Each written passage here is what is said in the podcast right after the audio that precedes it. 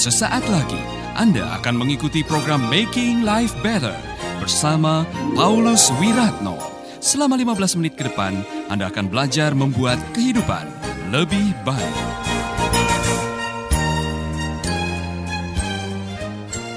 Baik, saudara-saudara saya mau berbagi pada hari ini mengenai bagian ketiga dari khotbah di bukit yang saya yakin sekali saudara sering mendengarkannya, saudara pernah mendengarkannya. Kembali kepada Matius pasal yang kelima, ada khotbah di bukit yang bunyinya diberkatilah orang yang lemah lembut.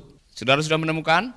Diberkatilah orang yang lemah lembut. Semua bilang lemah lembut. Karena merekalah yang akan mewarisi bumi. Kesalahan banyak terjadi dengan pemahaman lemah lembut yang ternyata sangat kontras dengan aslinya dari bahasa Yunani. Sehingga kita memahami lemah lembut dengan cara yang salah. Nah kalau saudara mendengar kata lemah lembut, apa yang ada di benak saudara sekarang ini? Oh dia orangnya lemah lembut. Menurut saudara kayak sabar, ya lelet, lambat. Ini salah satu pemahaman, oh dia orang lemah lembut. Ada orang yang kadang-kadang menggunakan istilah orang lemah lembut itu seperti orang Jawa. Maksudnya di mana? Kalau dia keinjak kakinya dibilang mohon maaf, kaki Bapak ada di atas kaki saya.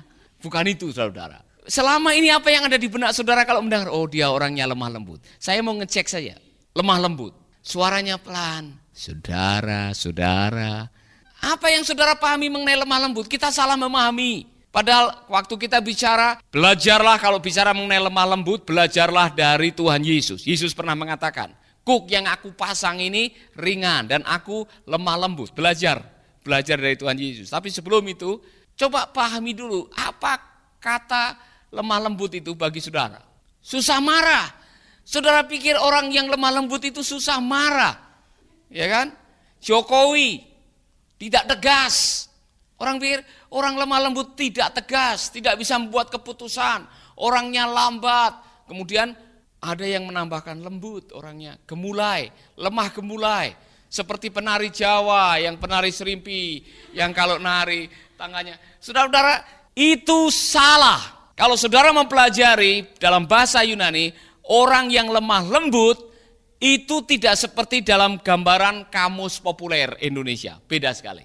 Nah sebelum itu, saya harus mengatakan ini. Jangan berpikir bahwa orang yang lemah lembut itu sebuah kelemahan. Karena ada kata-kata, oh dia lemah lembut, berarti dia lemah. Lemah lembut tidak sama dengan lemah. Orang yang lemah lembut tidak selalu lemah. Orang-orang yang selama ini menganggap, oh Jokowi atau orangnya tidak bisa tegas. Saudara, siapa bilang dia tidak tegas? Semua negara melawan dia karena melaksanakan hukuman mati, dia tetap tegar melakukan hukuman mati. Iya kan? Orang pada bingung dia mengerahkan kapal angkatan laut menuju ke Natuna atau e, Laut Cina Selatan untuk gertak Cina. Akhirnya apa yang terjadi? Apa yang dilakukan? Saudara-saudara, jangan berpikir orang lemah lembut adalah kelemahan. Bukan. Kelemah lembutan juga bukan berarti orang itu adalah orang yang tidak tegas dan tidak bisa membuat keputusan salah. Nah mari kita melihat. Lemah lembut di dalam bahasa asli, seorang pakar bahasa Yunani mengatakan adalah sebuah sikap lemah lembut adalah sebuah sikap, yaitu sikap menerima hal-hal yang buruk, yang baik, hal-hal yang menyakitkan, yang dia tahu itu diizinkan oleh Tuhan, dan menerimanya dengan sebuah pemikiran bahwa semuanya diizinkan untuk kebaikan dan tidak pernah memprotes Tuhan atas apa yang terjadi. Itu lemah lembut. Amin. Di antara semua nabi di dalam perjanjian lama, yang mendapatkan predikat nabi yang paling lemah lembut di hadapan Tuhan adalah Musa. Nabi Musa. Musa mendapatkan sebuah uh, predikat sebagai nabi yang lemah lembut. Lemah lembutnya di mana? Apakah dia tidak pernah tegas? Tidak, ada dia pernah membunuh orang. Musa pernah membunuh orang. Apakah dia tidak pernah marah? Dia pernah marah pada waktu dia turun dari uh, gunung kemudian melihat orang-orang lagi menyembah patung lembu emas. Dia marah. Apakah dia tidak pernah uh, membuat keputusan yang tegas? Dia sering membuat keputusan yang tegas untuk perang melawan orang-orang yang melawan menuju ke tanah perjanjian. Tapi ada satu hal yang membuat luar biasa ialah setelah 40 tahun menjalani perjalanan yang luar biasa, penuh dengan pengorbanan, menghadapi orang Israel yang keras kepala dan tegar tengkuk. Pada akhirnya Dia sudah tinggal satu langkah lagi menuju tanah perjanjian. Dan Tuhan mengatakan, Musa, kamu tidak bisa. Kamu tidak bisa masuk ke tanah perjanjian. Apakah Musa protes? Apakah Musa menyalahkan Tuhan? Apakah Musa akhirnya ngambek? Apakah dia melakukan demonstrasi dengan semua orang Israel angkatannya dia? Tidak, saudara. Musa menerima semua yang terburuk, bahkan yang menyakitkan, bahkan yang tidak baik, bahkan yang menurutnya dia punya hak untuk mendapatkannya, dia terima semuanya oleh karena dia tahu semua ini untuk kebaikan. Semua ini dari Tuhan. Semua ini akan menolong. Nah, saya baru memahami apa hubungannya antara lemah lembut dan mewarisi negeri. Karena di, di dalam khotbah itu dikatakan diberkatilah orang yang lemah lembut. Karena orang-orang ini adalah orang yang akan mewarisi negeri. Apakah keturunan Israel bisa mewarisi negeri perjanjian? Bisa, karena ada pemimpin yang lemah lembut. Saudara mengikuti alur koneksi daripada kebenaran apa yang Tuhan Yesus sampaikan. Nah begini, orang yang lemah lembut berarti dia bersedia menerima bahkan yang terburuk dalam hidupnya dengan sebuah pemahaman Allah turut bekerja sama dalam segala perkara untuk mendatangkan kebaikan. Jadi pada waktu orang itu menerima kenyataan yang terburuk sekalipun, dia tidak marah kepada Tuhan, tidak marah kepada keadaan, bahkan tidak marah kepada orang lain. Semua diizinkan oleh Tuhan. Di dalam hidup ini, saudara akan menghadapi itu. Anda masih bersama Paulus Wiratno di Making Life Better.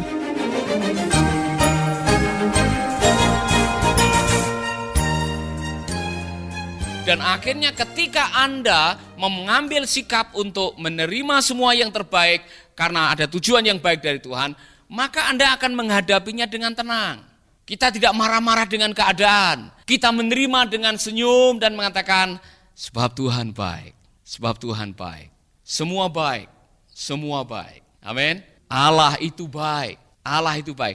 Waktu kita menyadari bahwa Allah itu baik, semuanya baik, Tuhan itu baik, Walaupun itu menyakitkan, kita menjalaninya dengan sukacita. Amin. Saya masih ingat waktu kita sedang menghadapi masalah, terutama waktu uh, kami ada di pengungsian, ya kan? Betapa susahnya hidup di pengungsian.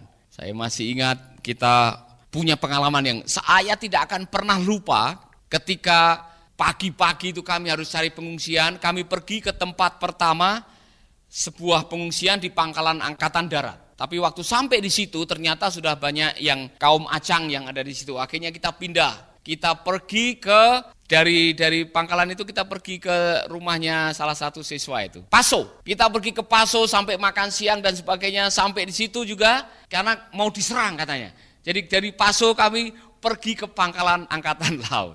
Sampai di sana sudah tidak ada tempat. Saya masih ingat duduk di pinggir pantai menghadap ke pantai, angin kencang dan semua di situ anaknya Pak Franz Mesak itu masih kecil, ya kan? Masih bayi dan ada beberapa bayi juga yang ada di situ dan kami sudah was-was kalau sampai hujan turun, anak-anak ini nasibnya uh, kasihan sekali dan kami tidak punya tenda. Semua sudah penuh, saudara-saudara. Saya masih ingat, mari kita berdoa. Saya bilang, kita berdoa untuk mujizat. Kita berdoa untuk keajaiban Tuhan. Tiba-tiba ada yang mengatakan kami kenal dengan kepala sekolah TK di situ. Siapa yang punya hubungan waktu itu saya tidak tahu, tapi yang jelas pergi ke kepala TK, minta izin kalau boleh kami pakai ruangan TK. Dengan cara yang luar biasa akhirnya diizinkan, langsung ada siswa-siswa yang membersihkan TK itu, kami bisa masuk 15 menit kemudian turun hujan tiga hari. Cara Tuhan itu luar biasa. Apakah kami marah dengan Tuhan waktu sampai di pengungsian? Kami semua tidak marah. Apakah kami protes dengan Tuhan? Kami semua tidak protes. Bahkan saudara-saudara kem pengungsian kami di antara ribuan ada 15 ribu pengungsi yang paling penuh senyum dan sukacita adalah kem kami. Karena tiap pagi kami ada ibadah bersama, main gitar, menyanyi luar biasa. Sama-sama di pengungsian. Kami tahu di situ ada Tuhan. Kami tahu ini semua diizinkan oleh Tuhan. Kami tahu bahwa ujung-ujungnya adalah kebaikan. Ketika kita tahu bahwa ujung dari sebuah persoalan adalah sebuah kebaikan, kita akan menerima dengan ucapan syukur. Amin. Hal tidak protes, tidak marah dengan keadaan, dan menerima dengan sebuah pemahaman, nanti pada akhirnya Tuhan akan memberikan bonus kepada kita melalui semuanya ini.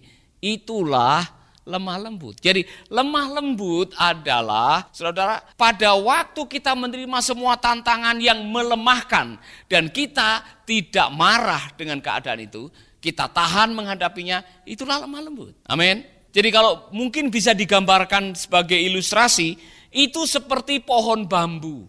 Saudara pernah melihat bambu? Pada waktu pohon bambu tertiup angin yang kencang, itu kadang-kadang ujungnya sampai orang Jawa bilang mengkelung. Itu sampai mengkelung sampai oh, sampai kena tanah ini, tapi tidak patah, ya kan? Nanti tertiup lagi ke sana sampai mengkelung sampai sampai e, menyentuh tanah tapi tidak patah. Itulah namanya orang yang lemah lembut. Ya kan? Dihantam kanan, dihantam kiri, diserang kanan, senang, eh, serang kiri, fitnah kanan, fitnah kiri, pengkhianatan, dia masih tenang dan tidak protes. Bahkan dalam keadaan yang paling tersulit sekalipun dalam hidupnya, dia masih mengatakan, ya Bapak, kalau boleh kehendakku yang jadi, tapi lebih baik kehendakmu yang jadi, bukan kehendakku. Kalau boleh cawan ini berlalu daripadaku. Dia tidak protes. Dia tidak protes dan dia tidak mempersalahkan bapaknya. Dia menerima semuanya. Karena apa? Dia lemah lembut. Sama seperti Musa. Jangan heran kalau dia mewarisi negeri dan mewarisi segalanya. Segala yang di bumi dan di surga telah dipercayakan kepadanya karena dia lemah lembut. Saudara baca dalam perjanjian baru, lemah lembut ini bersahabatan dengan dua yang lain, lowliness, rendah hati, orang yang rendah hati, kemudian makrotumia, orang yang sabar. Dua ini sangat erat sekali hubungannya dengan orang yang lemah lembut. Karena orang yang lemah lembut otomatis dia akan menjadi orang yang rendah hati. Dan orang yang lemah lembut pasti sabar. Orang yang rendah hati karena apa? Dia menyadari bahwa semua yang terjadi ini bagian dari proses. Semua yang terjadi ini bagian dari apa yang Tuhan lakukan di dalam kehidupan dan ujung-ujungnya adalah kebaikan dan tidak ada niat sedikit pun untuk membalas dendam. Terus terang saja saya kagum dan saya masih mengagumi presiden kita ini Bapak Jokowi. Saudara perhatikan waktu kampanye presiden. Berapa banyak orang yang mencoba melakukan karakter assassination, membunuh karakternya, mengisukan dengan oh dia Cina, dia PKI, dia macam-macam, saudara-saudara. Apakah dia pernah membuat sebuah keputusan atau uh, pers conference dan dia membalas orang-orang yang melakukan itu? Tidak, sama sekali. Saya sampai hari ini belum pernah mendengar Pak Jokowi membalas dendam kepada orang yang mempersulit. Ya kan? Bahkan barusan ini ada di Twitter, ada artis penyanyi yang mempertanyakan apa prestasinya Jokowi katanya. Dia tidak membalas, dia malah senyum katanya. Kemudian polisinya yang menghantam dia. Prestasinya ialah dia menjaga pernikahannya, keutuhan pernikahannya, anak-anaknya baik, tidak mematikan orang atau ya tidak bercerai dan sebagainya. Akhirnya orang pada bullying orang yang mencoba uh, melawan Bapak Jokowi ini. Saudara-saudara, Salut saya kepada Bapak Jokowi. Luar biasa. Pada akhirnya, karena dia rendah hati, orang yang rendah hati adalah orang yang mengandalkan Tuhan. Dia tidak menyombongkan seperti yang bagian pertama. Orang yang miskin di hadapan Allah adalah orang yang pada akhirnya mengandalkan Allah. Tuhanlah satu-satunya dalam kehidupan mereka. Sikap itulah yang membuat orang bergantung kepada Tuhan. Waktu Orang bergantung kepada Tuhan, kemudian dia diberkati oleh karena dia merasa miskin di hadapan Allah, maka akhirnya dengan yang ketiga ini, waktu dia merasa bahwa dirinya sebagai orang yang lemah lembut, orang yang mengetahui segalanya, Tuhan turut bekerja sama, hidupnya akan diberkati.